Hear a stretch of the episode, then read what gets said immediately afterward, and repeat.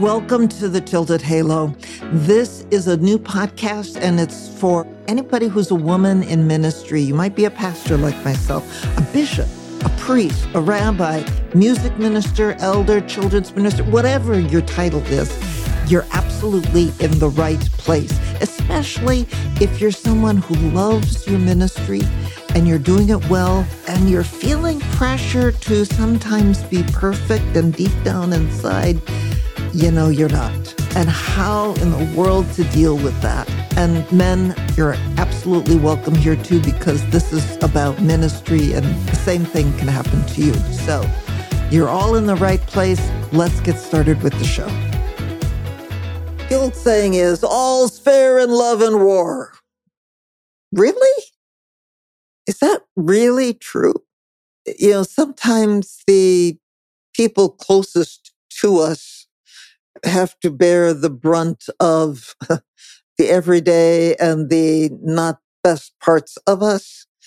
And we have to um, remember that they're the people who tell us they love us, and that doesn't mean it's fair to give them the worst of us.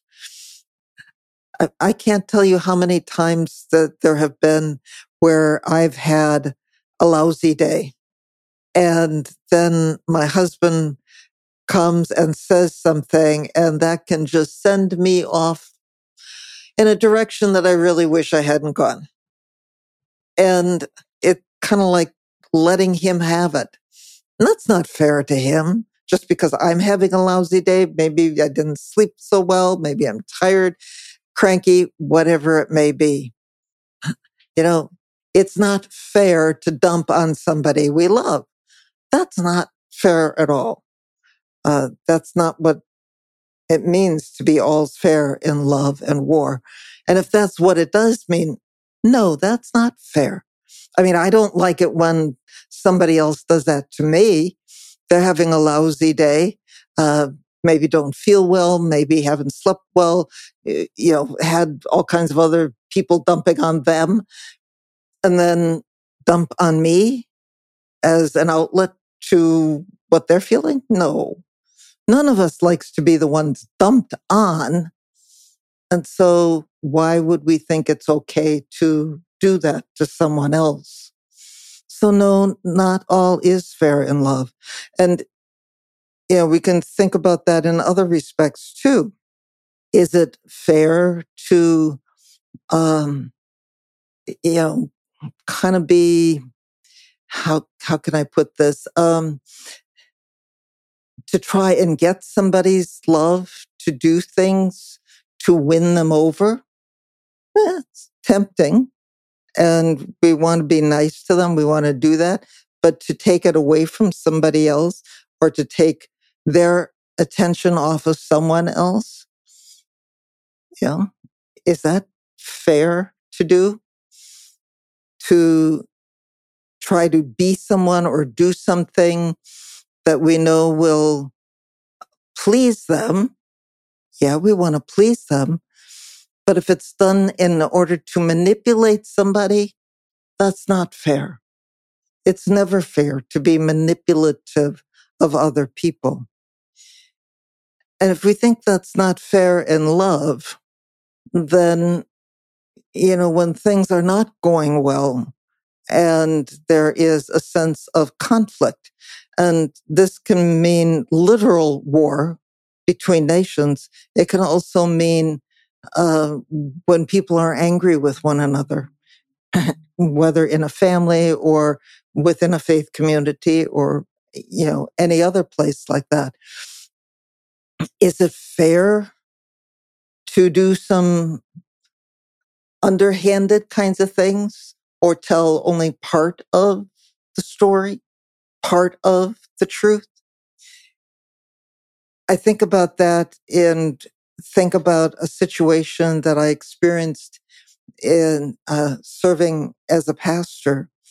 And there was a conflict within the congregation. And it was over, of all things, where someone was buried in the church cemetery. And there was a group of people who took the the side of um, the person who was upset where about where uh, somebody else had been buried.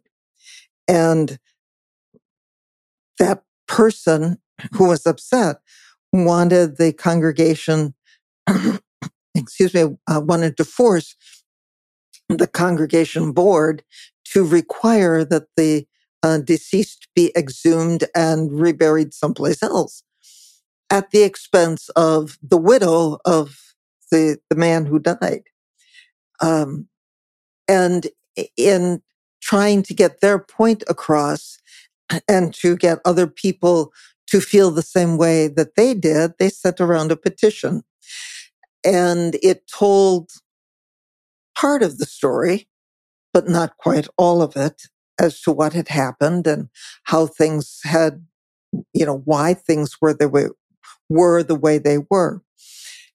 And then to get people to sign their petition, they called just the members who they believed would sign the petition. There were other members who they did not call. And so they had quite a number of names on this petition. And as we talked with some of the people to hear what they thought they were signing to have done and why, found out that, well, they hadn't heard quite all of the story. And so sometimes in those kinds of disputes or wars of words and wills, we don't quite say everything. We say only the things that prove or um, bolster up our own position. We don't want to share, of course, not anything that other people would see as perhaps, um, you know, verifying and everything the position of the other side, the other person, the other side of the argument. That's not fair either. And then there are times where there are literal conflicts between nations. And, you know, in literal, literal wars, no, not all is fair. There are rules of warfare, surprising as it may seem, but there are. They've been decided by the Geneva Convention. It came, a lot of that came out of what happened in World War II and some of the practices that were utilized by, especially by Germany during World War II, that were very destructive, very, um, it, destructive is the kindest, the nicest word I can use for it. Um, but they were very, very deliberately trying to do things to get rid of a lot of people and to take over a lot of territory. And that was not fair. It impacted a lot of civilian people who had nothing to do with the conflict. They were in no way trying to hurt uh, anybody within the uh, government of Germany or in any other government. They were not at war with Germany. But German leadership under Hitler decided to be at war with them. And that was not fair because as civilians, including children, they had no way to fight back. They had no possibility of doing things to protect themselves even. And many times they couldn't even escape to be, you know, to try and protect themselves or their families. So that's not fair. It's not fair to, you know, take civilians and uh, use them as ammunition, so to speak, uh, in warfare. That's been decided by the Geneva Convention is no, that's not fair. So, no, not everything is fair in war either. Not everything is fair when we disagree with people individually.